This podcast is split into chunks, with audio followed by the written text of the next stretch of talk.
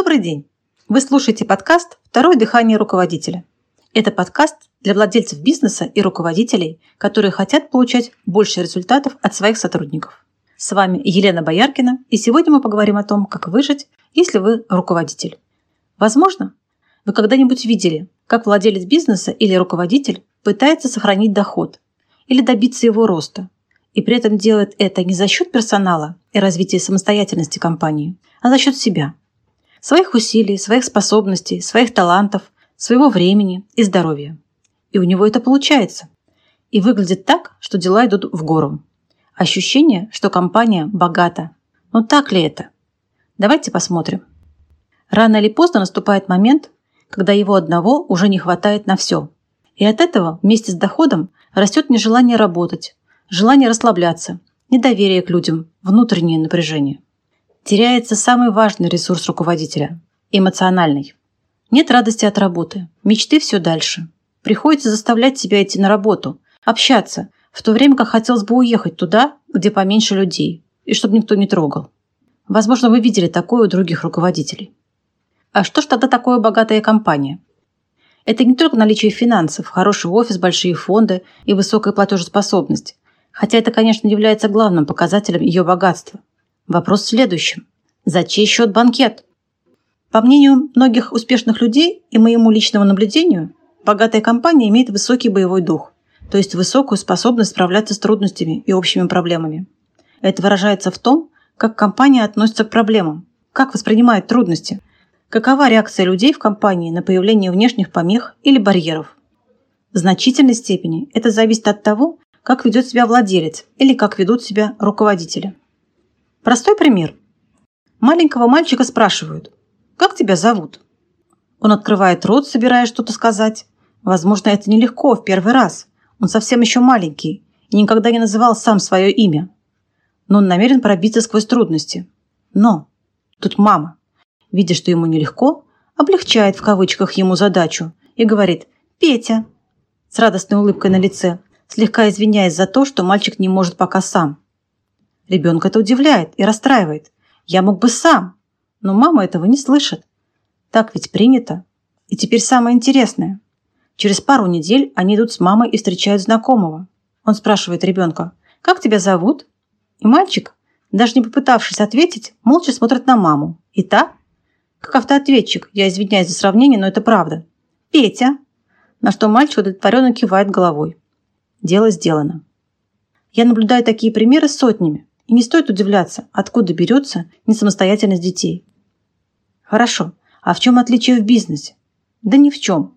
Практически идентичные ситуации. И самое страшное в том, что руководитель этого просто не видит. Это стало нормой. Они везде, в каждой дырке, в каждой проблеме, в каждой трудной ситуации они там не только во время работы, но и вне работы. Они думают, что спят или смотрят кино. На самом деле они решают нерешенные персоналом проблемы, глядя на экран или сидя в бане. И вот в чем беда.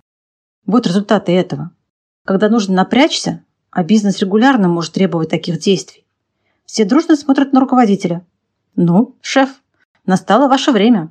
Ваш выход, маэстро». И маэстро выходит. Но выходить сначала нравится, а потом все больше и больше нет. И внимания на этом все больше и больше.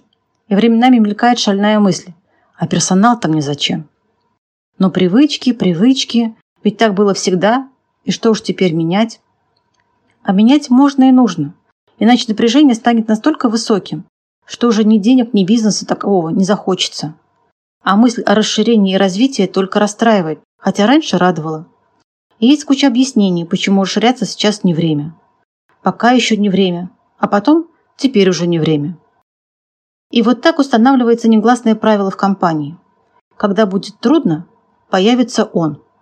Кто этот он в разных компаниях по-разному. Хуже всего, когда он – это владелец бизнеса.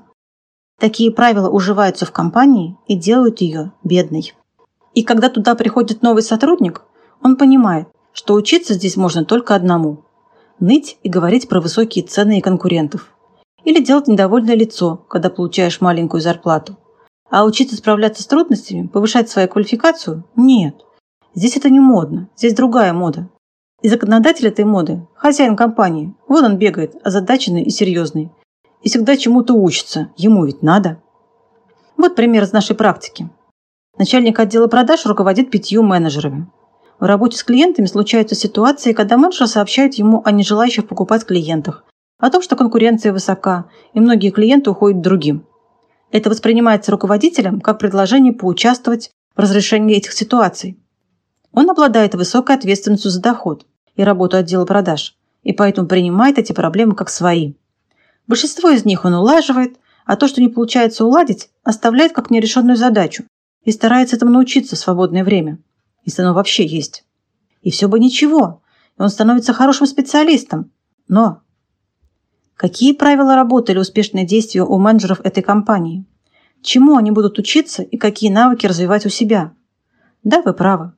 Они будут учиться тому, как быстрее привлечь внимание руководителя для решения своих проблем, которые на самом деле являются просто неспособностью общаться с клиентами. У них всегда есть два пути.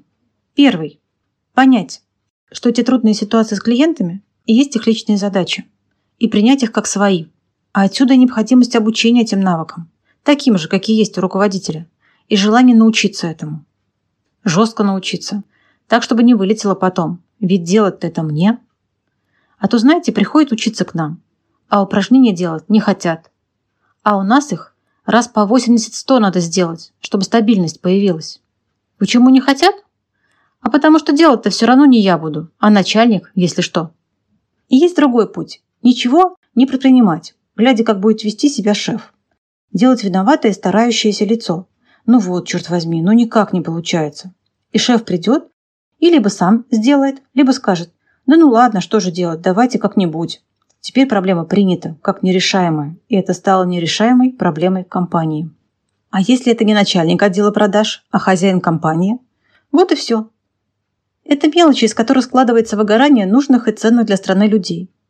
Учредителей, владельцев бизнеса и хороших управленцев, директоров, руководителей отделов, а также выгорание компаний, а также уменьшение способностей сотрудников, которые начинают меньше себя уважать, больше ворчать, требовать денег и искать условия, где лучше платят.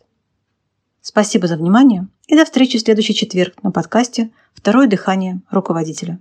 До свидания.